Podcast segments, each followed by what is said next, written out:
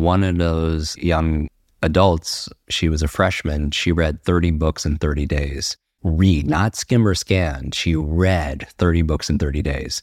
I knew exactly how she did it. I taught her, but I wanted to know why. I found out her mother was dying of terminal cancer, was given only two months, 60 days to live. And the books she was reading were books to save her mom's life. Plug into the minds of the world's cutting edge innovators, visionaries, and thought leaders who are rewriting the rules of sales and success. It's your time to make an impact. I am your host, Jason Marc Campbell, and this is the Selling with Love podcast. Ladies and gentlemen, welcome back to the Selling with Love podcast. This is your host, Jason Marc Campbell. I'm here with the one and only Jim Kwik.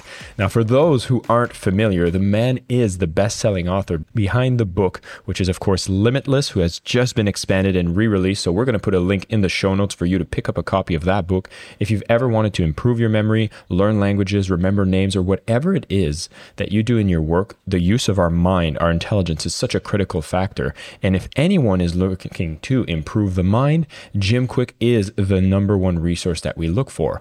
And as opposed to where most conversations I've had with Jim over the years, where he's personally helped me learn how to speed read, which has been the most essential skill I've had to continue taking in information in a high quality level, but he's also been a significant contributor to helping my own memory as well.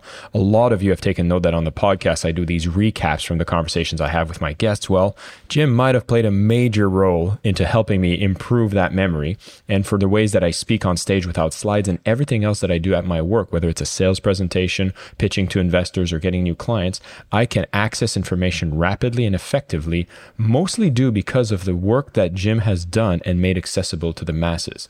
And while we will touch a little bit about some of the work that he does around the brain, I am curious of the business behind the brain.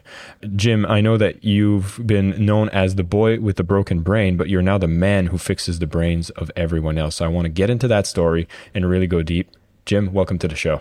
I appreciate you, Jason. I've been looking forward to this. You and I have been friends for over a decade now, and I, love our mind melds. So this is a topic I don't usually ever talk about. So I'm looking forward to pulling back the curtain and having this conversation. Uh, you know, me and the team have learned as, as much from from you as as you have from our content. So yeah, I appreciate it. Well, I'll, I'll, frame a bit of that. Is we had a chance to work together back when I was at Mindvalley. I was one of the producers who worked in bringing a second product, launching it to some of the audience. So we've always had this relationship where I consumed your content, but I was mostly on the business side or the marketing side. But for the benefit of people who might not be as aware of your work, like you're the world's number one brain coach, best-selling author, you have your Kwik Brain podcast.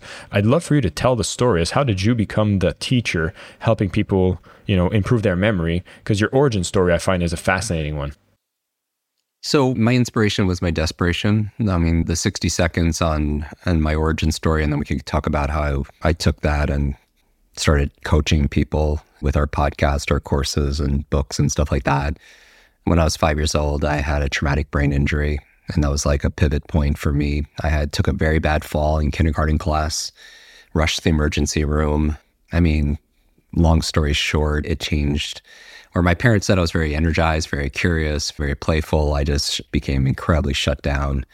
My memory was an issue. I would get these migraines every single day as a child. I just thought it was like normal. I had processing issues, is that that was the kind of diagnosis, which means my parents would have to repeat themselves over and over again. Teachers would have to repeat themselves. And I just, in order for me to understand, and most of the times I didn't understand, I would pretend to understand, but I really didn't.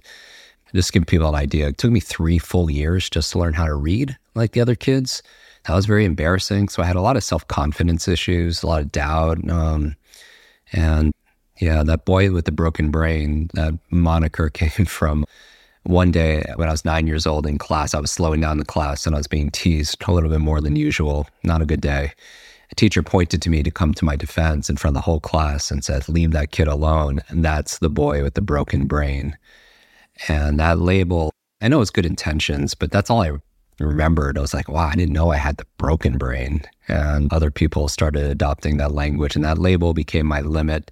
That's why I wrote the book Limitless, because I just felt very limited. I think for business, we are best suited to serve and support the person we once were, if that makes sense. And now I write and I speak and I coach really the person that struggled like I did, uh, you know. And so this wasn't just an elementary school thing. This was like ongoing, you know, at the same time when I was seven years old, going through my challenges, my grandmother passed of Alzheimer's. And, you know, that really informed what I do today, concerned about brain health. And like, wow, is this going to happen to me?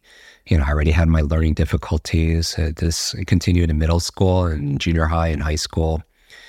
And um, when I was 18, I was lucky to get into local university. And I was like, man, I thought freshman meant I could make a fresh start, if that makes sense. I took all these classes. I'm like, I'm going to do it. I'm going to show the world, show myself, show my family that I'm, I can do worse something and I'm not kind of like this, this broken kid. And, and I did worse.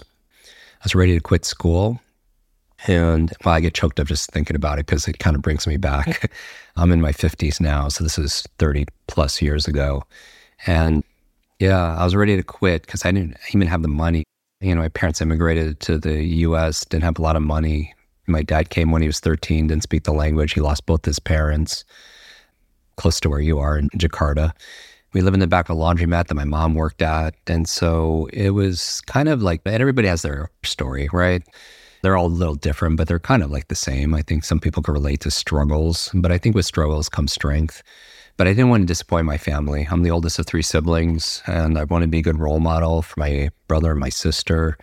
But I just didn't have the money, and I couldn't justify being in school and, you know, to just be barely passing. And a friend of mine in school like knew was what I was going through. He's like, hey, before you tell your folks that you're going to quit school, that's a big life decision why don't you come? I'm going to visit my family this weekend. Why don't you come with? And I end up going, and family is pretty well off. Um, had a beautiful home on the water, and the father walks me around the property and asks me a very innocent question, which is the worst question, Jason, anybody could ask me at the time. It's like, how's school? And, you know, I ask my nieces and nephews, everyone, you know, how's school? But it's the worst. And I start bawling, like crying profusely in front of this complete stranger because I just had so much emotional pent up energy and I just couldn't hold it in. And I tell him my whole story, and he's like, Well, why are you in school? And nobody's ever asked me that question before. It's just in the States, it's just something I just thought you did, right? You go to school to get a good job and, you know, so on. And, and I have an answer because no one's ever asked me. And I think as a coach, asking the right questions could lead to, you know, the right answer. And well, he started probing. He didn't let me off the hook. He started saying, Well, what do you want to be? What do you want to do? What do you want to have? What do you want to contribute to the world? And again, nobody's ever asked me that. So I didn't have a, like a set response. And I go to answer him, and he reaches into his pocket and takes out a journal, tears out a few sheets, and, and makes me write them down. And it ended up being like a bucket list. And when I'm done with the bucket list, I don't know how much time went by. I, I just start folding it to put in my pocket. And Jason, he surprised him. He rips the sheets out of my hand and he starts reading them. And imagine 18 years old, very insecure, you're ready to quit school. And there's obviously somebody who's very wealthy and successful looking at your dreams and your goals. And I just felt inadequate. I was felt, you know, we don't want to be judged, right? And he looks at me, he says, Jim, you are this close to everything on this list. And for people who are listening to this on audio, I'm just spreading my index fingers like a foot apart. And I'm like, no way, give me 10 years. I'm not going to crack that list. And it's a very smart man. He takes his index fingers and he puts them to the side of my head, meaning what's in between is really the key. Because I really truly believe that everyone listening, that your brain is your number one wealth building asset. And the faster you can learn, the faster you could earn. And he takes me into his home and we're ready to go to dinner, but he, he's like takes a little sidestep and we end up going into a room that I've never seen before. It's wall to wall, ceiling to floor, covered in books. And I've never read a book, period, you know, at this stage. And it's like being in a room full of snakes. And what makes it worse is he starts going to the shelves and picking off snakes and handing them to me, right? And I started looking at these titles of books, and there are these biographies of some incredible men and women in history and some very early personal development, personal growth books. I mean, Norman Vincent Peale, The Power of Positive Thinking, Napoleon Hill, Think and Grow Rich, all the classics. And he says, Jim, he says, you have to read to succeed. And I want you to just commit to reading one book a week. And automatically I go to like my limitations and I like, know, I started arguing for them.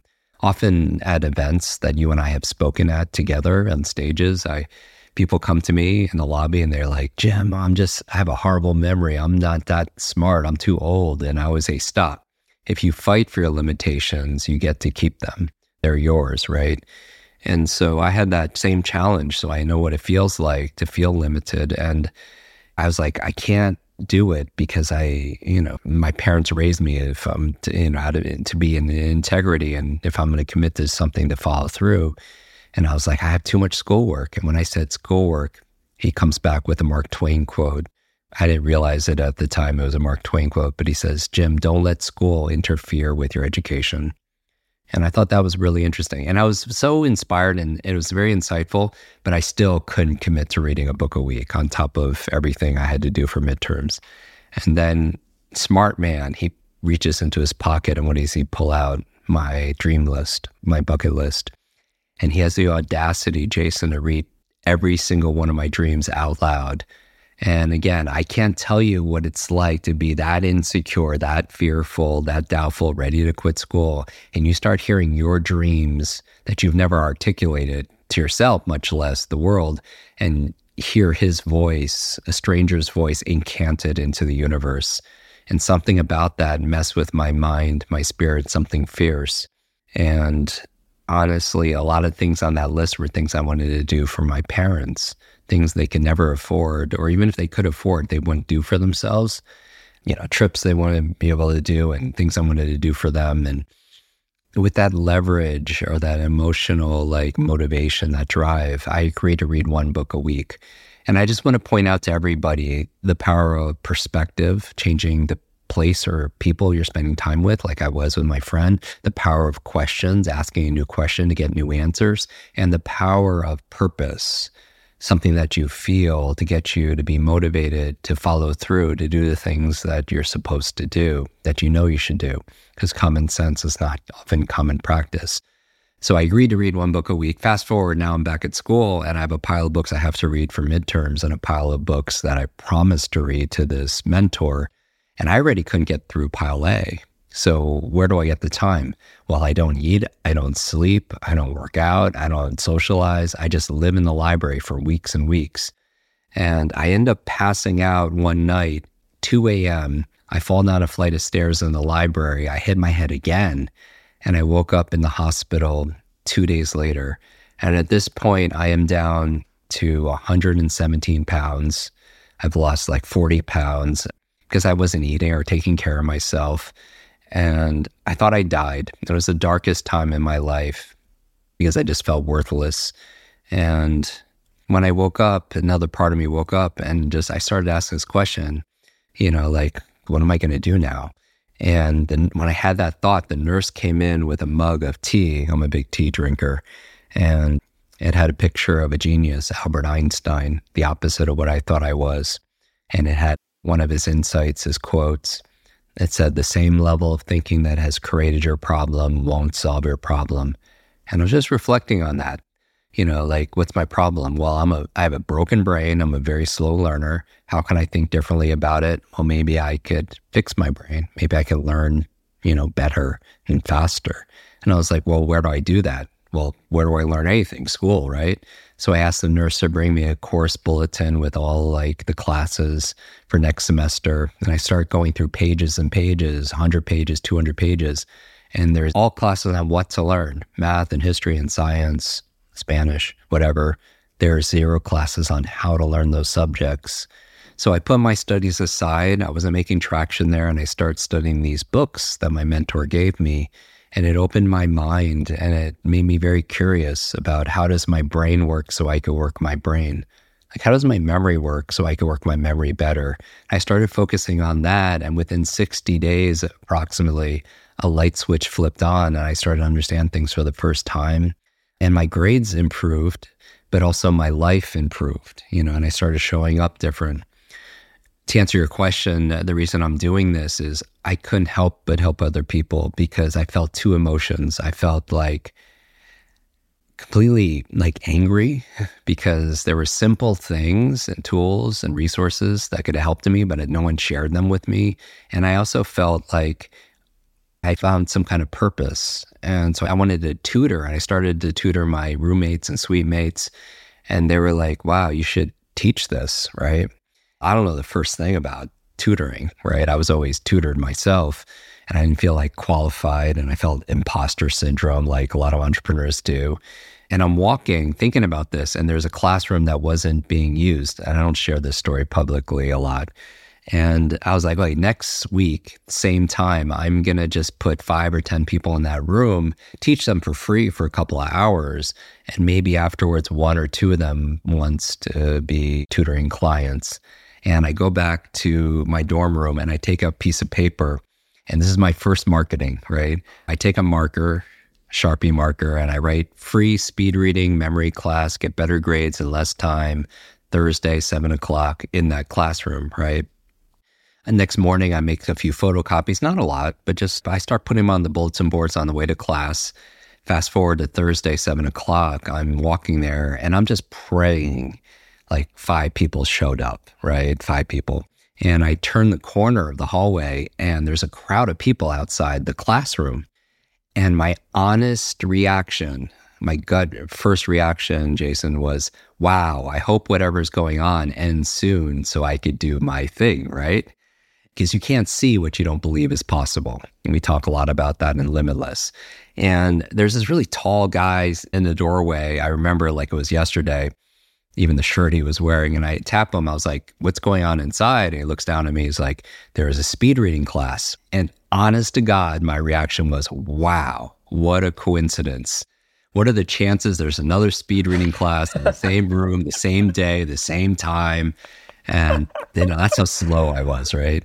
And I push my way in, and there's a crowd of people. I mean, every seat's taken, people standing in the back and there's nobody teaching. Wow. and it took my slow brain all that time to realize why they were there. Uh, they were there for me. And I do a head count. And instead of like five or 10 people, there's 110 people.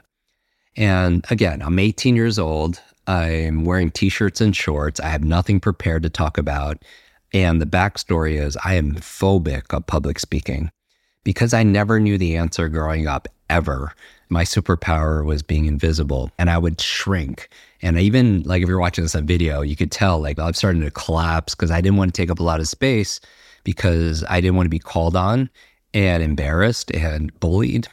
So I would sit behind the tall kid in class and I teach something called the dominant question and you know in the book and that leads your whole life and your focus. And my dominant question was like, how do I be invisible? How do I get small? And that was like everything. And so you know, I say this in that oh, if everyone's listening to this, sometimes we dim our light because it's shining in somebody else's eyes. But I'm phobic. I would do a book report, but if a teacher said, okay, come to the of the class and do it, I would lie and say I didn't do it, even if I worked on it. I would work because my family, you know, as many immigrants, like it's just, I worked hard, right? They instilled that in me and I would work three times harder, but I would always be at the bottom of the class and I would lie and say I didn't do it, and I would take a complete zero. So that was the kind of mind space I was in. So I'm shivering and like not just a fear of public speaking, phobic, where I can't even breathe and much less talk. So I leave. And that's probably not what a lot of people are expecting. And I go to these fountains that they had on campus because I can't even go back to my dorm room because I'm sure my friends would just make fun of me, right? So I'm just very embarrassed. And I'm just meditating and just kind of calming my mind. And I hear this voice inside my head. It's my mom's. And I won't tell you exactly what she says, but it's basically 100 people came out. You promised to help them. You're disappointing them. You're disappointing me. And I'm doing this walking meditation back to my dorm room and I stop and I take one step back to the classroom. And I just another lesson in this.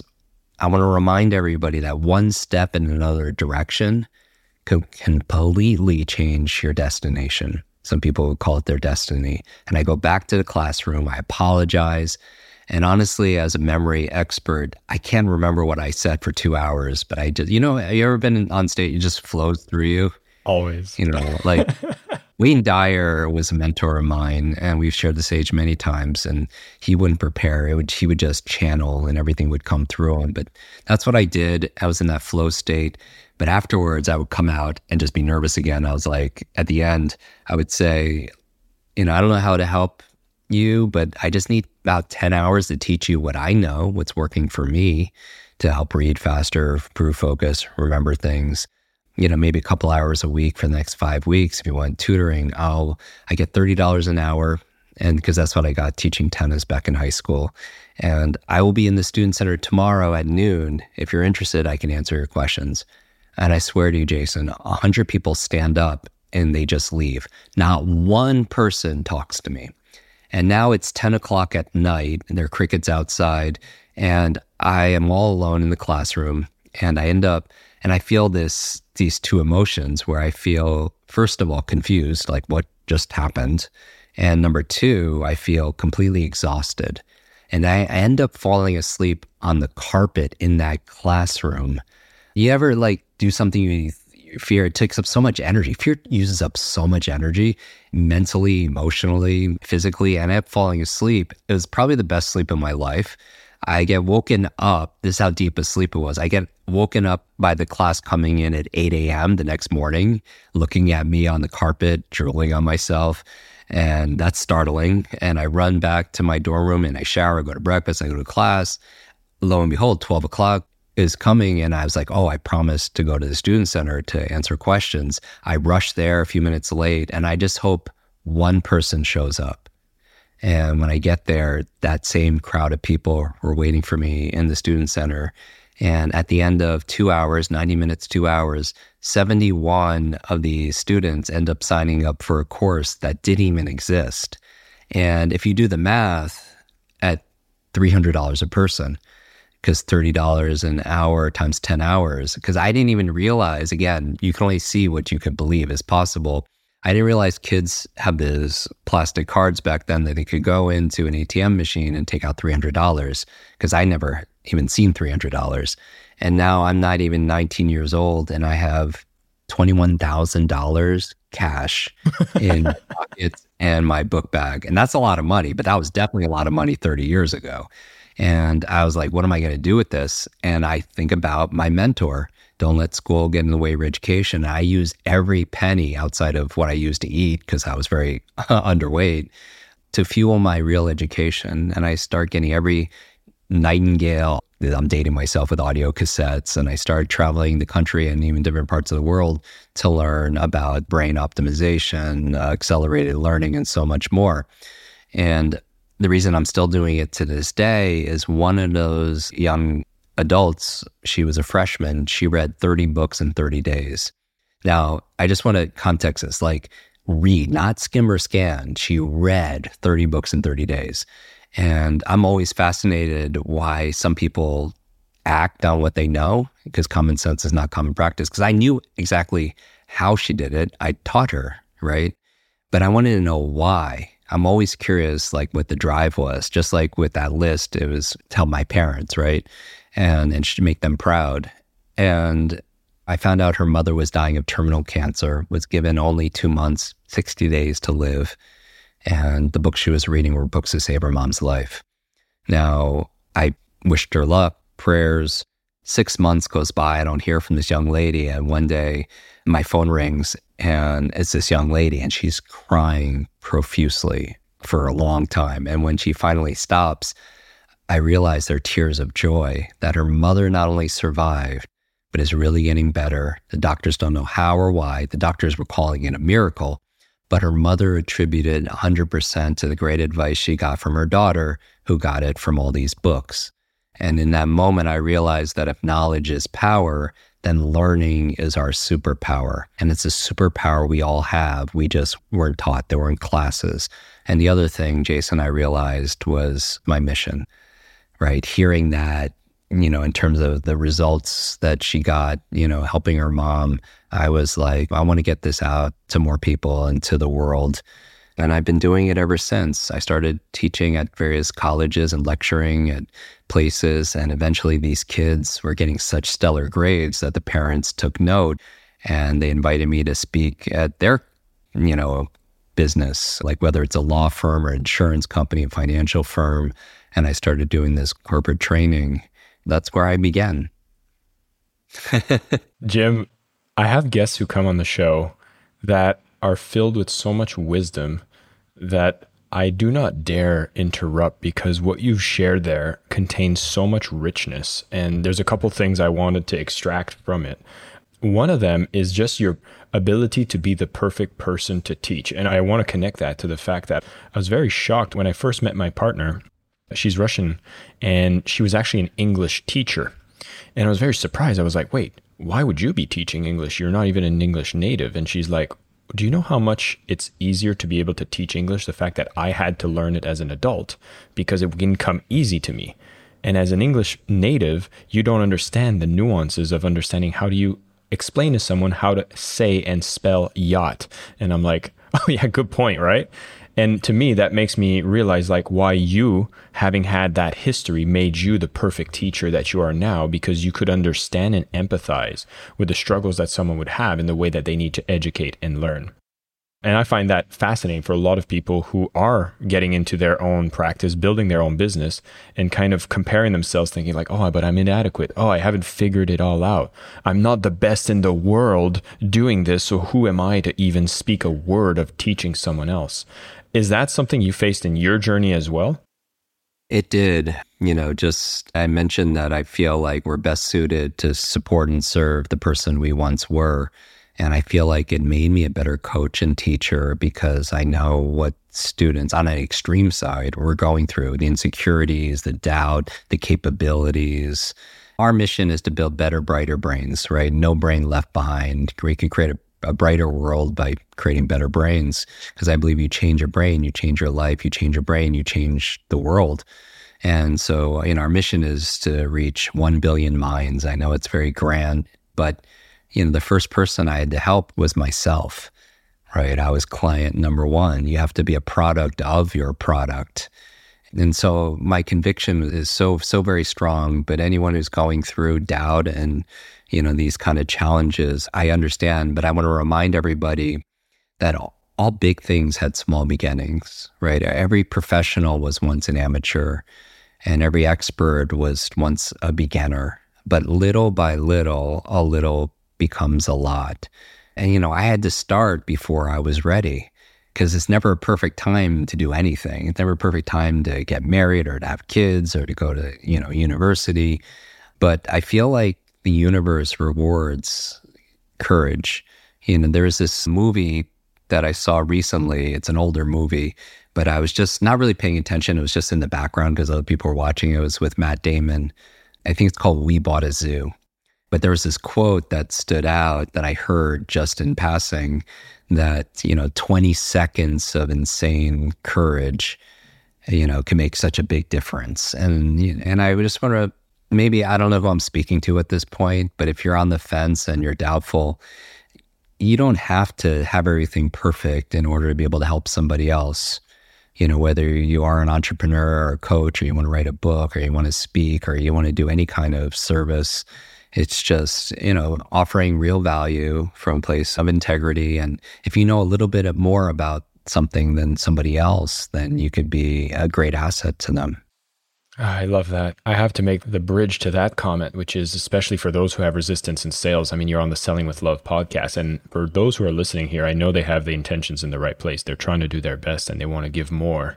And I think that 20 seconds might look at to the fact when you're like, you're talking to someone, you know, you can help them. It, it's like a 20 seconds of you just authentically telling them, like, you need to become my client right now because I know the transformation. And as you said that, I started reminiscing on all my best sales and all the best clients I've ever worked with. And it came from that moment of that courage where I said, like, I'm going to take a chance because I'm pretty damn sure I can truly help this person. And when you come from that energy, I think the business starts going in a way better direction and you start attracting the kinds of clients you want to work with. So, Jim, there's another thing I picked up in your earlier conversation, which I thought was very, very interesting. I know you labeled it as the boy with a broken brain, but I couldn't help but notice that there was actually a crisis of spirit. You know, when you haven't had the alignment and that mentor kind of came in and, for lack of a better word, kind of kicked your butt into reawakening the spirit with like purpose. And I'm wondering if you're seeing for a lot of people that are in business, if that crisis of spirit of not being aligned is one of the things that you feel hold people back the most from the success they're looking for. That definitely resonates with me. I think everyone's a little bit individual and it happens, you know, in different forms. But they say when the student is ready, the teacher appears. And it requires us to get out of our comfort zone. I think life is difficult for one of two reasons either because we're leaving our comfort zone, right? We're going into the unknown, trying something new, taking steps or life is difficult not only when we're leaving our comfort zone, sometimes life is very difficult if we're staying in our comfort zone, right? And, you know, the comfort zone, I want to remind everyone, is a nice place to visit, but nothing grows there, right? When you understand the human brain and things like phenomenons like neuroplasticity, which is our brain's ability to adapt and make new connections even as we age, that our minds are the ultimate adaptation machine. Everything in nature has a superpower. There are some creatures that could fly, and there's some creatures that could breathe underwater, and some could climb. Some are super fast, some are super strong. Now, human beings, we're not any of those things, but because of our superpower, which is our mind, we can fly, right? We can go underwater. We can be super fast, right? because you know we are these creators and i want to remind everyone that you are the pilot of your brain you're not the passenger but when it comes to purpose and i know my take on it i write about it in limitless is the words passion and purpose seem to be used a lot interchangeably but for me functionally like practically passion is something that lights you up and we could have lots of passions right? Not it's not limited to one thing. We can be passionate about sports and we could be passionate about personal development and passionate about entrepreneurship. So passion for me is what lights you up. Purpose for me is how you use your passion to light somebody else up. So my passion is learning. It wasn't always learning. Let's get that straight. But when I started to develop these learning skills and methodologies, I became very passionate about learning and it lit me up teaching people how to learn was my way of lighting other people up.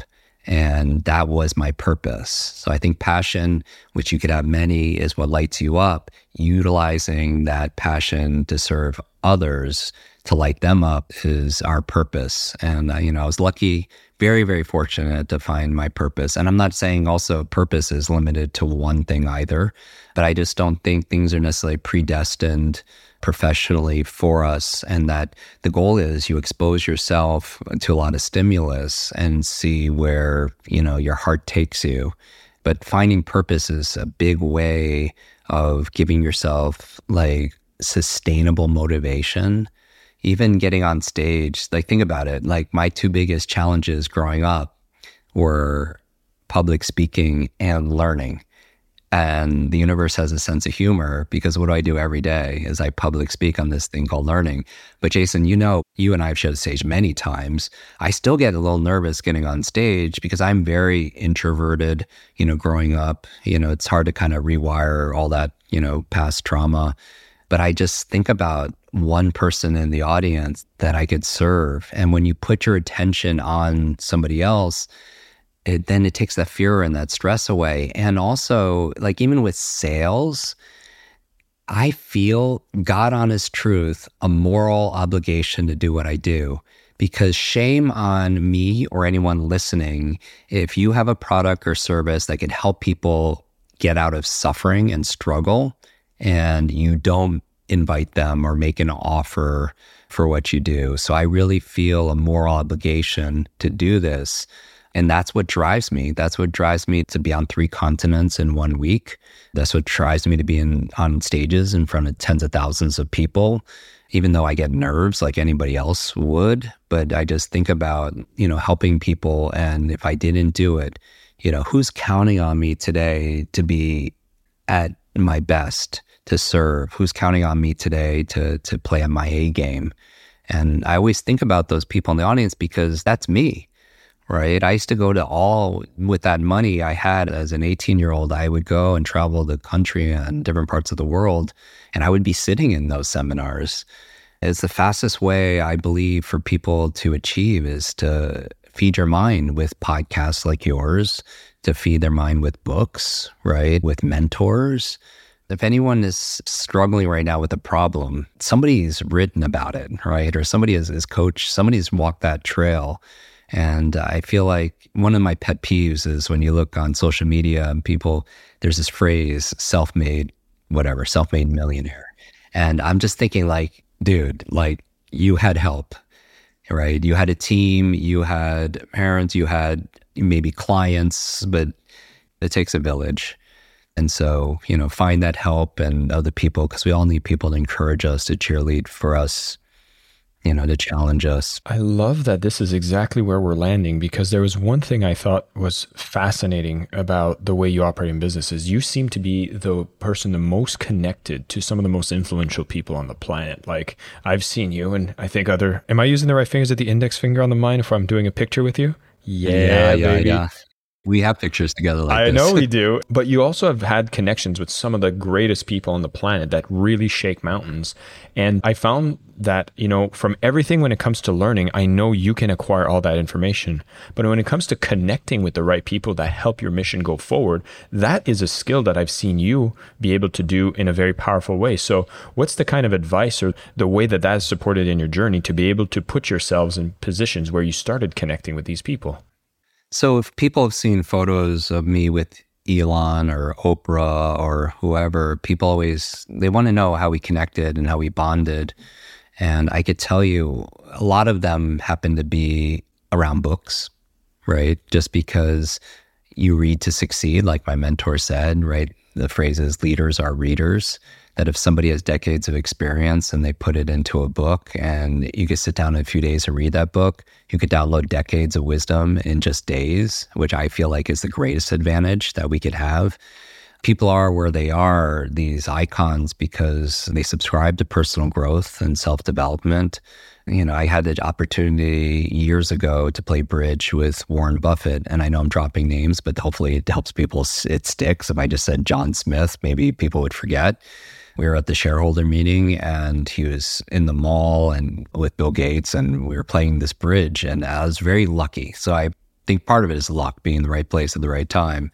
But I was like, I wanted to confirm this. I said to Warren, I was like, you know, people say you read a lot. And he's like, yeah, it's absolutely true. I read 500 pages a day.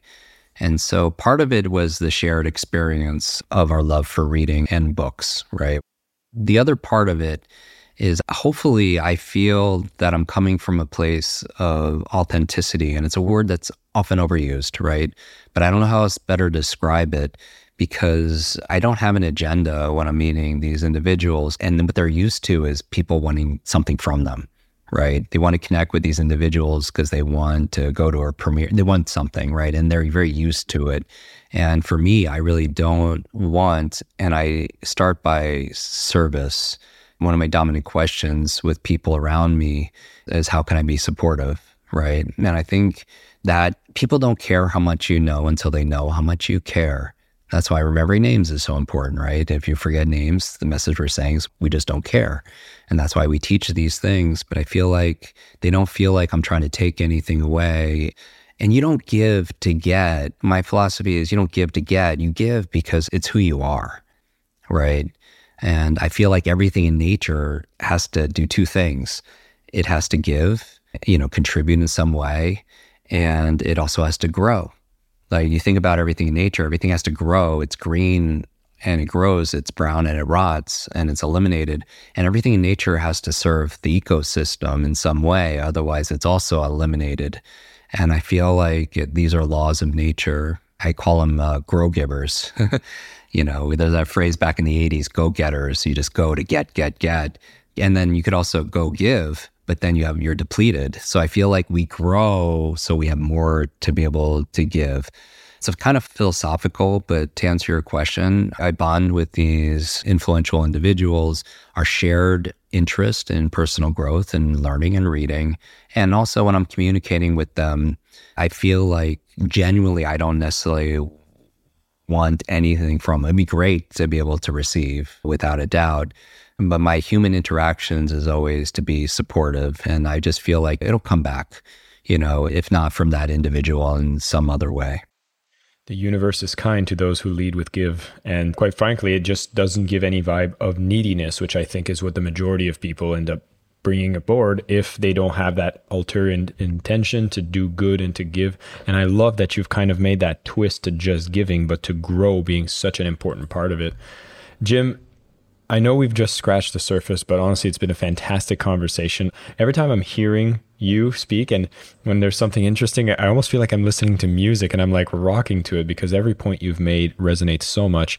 And to this day because of you every time i hear somebody defend their limitations as you've expressed so much about how they don't remember names i definitely kick their butt and i tell them to go pick up some piece of literature from you or to go through the courses that you publish so i just want to say a big thank you for coming on the show. It was absolutely incredible. For everybody tuning in definitely check in the show notes. You're going to be be able to pick up a copy of the newly expanded book Limitless Upgrade Your Brain, Learn Anything Faster, and Unlock Your Exceptional Life. You will not regret going through that and seeing how you can unlock your own superpower to learn more in the process. And Jim, I do want to ask you one question, which I know you've answered already through the show intuitively, but I want to ask you directly. Since you're on the Selling with Love podcast, what does selling with love mean to Jim Kwik? Selling for me is all about service, you know. And so, what I believe is everyone listening, if you're starting something new and you're a sales individual, you wear a business development hat, or you're an entrepreneur, all of us are selling something, mostly ourselves, right? I believe there's an internal reality and also there's an external perception. And somebody could have a great internal reality, great product or service and integrity, but they don't have the external perception.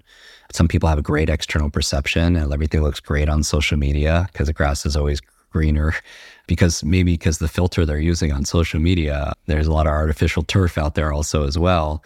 But somebody could have a great external perception, but not a great internal reality. I think it was Drucker that said, you know, the two things that really grow are things like, you know, innovation and sales and marketing, right? And so it's internal and external. But going back to what I said about having a purpose, you know, more obligation, because like if you don't believe in your own product or service, then, you know, why would you even do what you would be doing?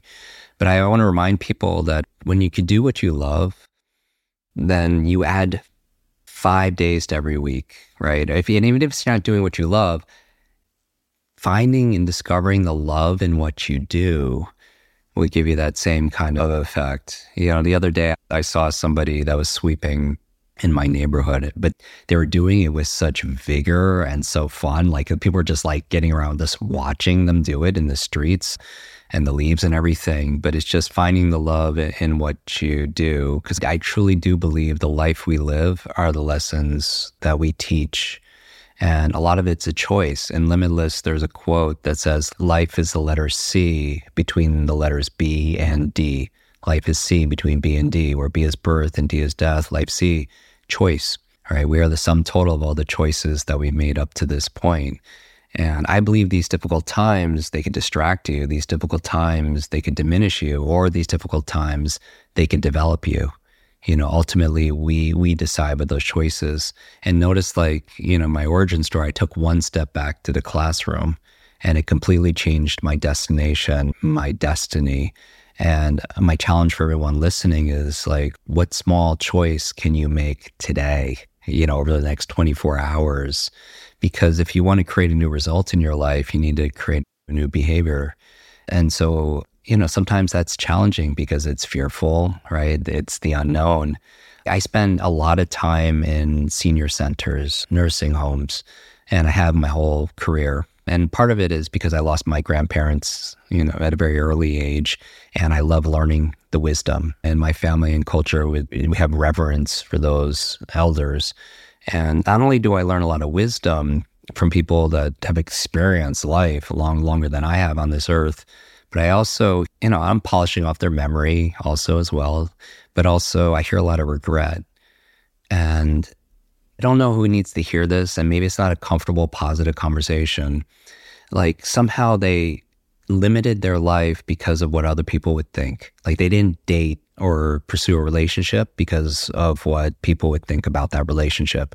Or they pursued a career path not because they were excited or passionate about it or even interested, but because it was expected from their parents or something like that, right? And I want to remind people that when we're taking our final breaths, if you can visualize that, at that moment, none of other people's opinions or their expectations are going to matter. What's going to matter are things like how we learned, how we laughed, how we loved, and how we lived. And sometimes, like, we know what we want, but we're not conscious of it because it's, it's suppressed. It's like buried under the pile of other people's opinions and their expectations and our own fears. And yeah, I just want to remind people that there's a version of yourself, there's a version of your business or your brand or your bank account that's patiently waiting. And the goal is we show up every single day. We're always learning, we're getting mentors, we're listening to podcasts like ours until we're introduced to that person, right? I value, uh, Buddy, our, our friendship, you know, and our collabs. And, you know, I love growing, you know, together and having the impact, you know, together. And if you're listening to this podcast, I know we're kindred spirits. Like you wouldn't be listening at the end here if you thought otherwise, because we're all on this quest to reveal and realize our fullest potential. And I think, how do you become limitless in a limited world? We do it together. And that's so very important. So if you're struggling right now, and I just want to remind you, you inspire people with your grit and your grace, that your mess could turn into your message. And when is now a good time to start really having the impact that we desire and that we really deserve. Jim, thank you so much for coming on the show. It was such an amazing story you walked us through, filled with nuggets of information throughout the entire conversation. And for everybody listening, I hope you've noticed the origin story, how it ties to, well, for anybody who's successful, you'll notice a lot of patterns, how whatever it is you're struggling with can become the gift that you start sharing with others and allow them to have a breakthrough through what you had to discover yourself. I love how when Jim discovered his purpose and took time to understand that this was so important to help others, he was able to over overcome and continue pushing towards things that made him uncomfortable, whether that's fear of public speaking, fear of putting yourself out there, fear of failure. It doesn't matter as much when you understand the importance of why you're doing it, which is to help others and to be of service. And for anyone who's looking to connect with influential person, it's not about being needy and trying to take take. It's how is it that you be able to be someone that provides value, that is having maybe a shared interest and not being needy in the process is really just coming from a giving attitude. I love how Jim's start was just helping one person, then maybe a few people in their local area. It wasn't to start like, oh my God, I need to be an influencer and have millions of followers. It started with a craft that started to help a few people and it snowballed from there. And once you nail that initial part of your journey, you start realizing that everything else becomes a snowball that moves much faster than ever. That's why every person that's in a business has a very, very slow beginning and then a very quick start. So I hope that in the process of listening to this episode, you're able to discover your passions, maybe identify a purpose. And when you do, as Jim has said, you will have a duty to sell it, to share it, and to help others in the process. Jim, once again, it was an absolute pleasure to have you on the show. Thank you so much for coming and all the best in the way that you are changing the world as well. Thank you, buddy. Thank you, everyone. I am your host, Jason Marc Campbell, and this is the Selling with Love podcast.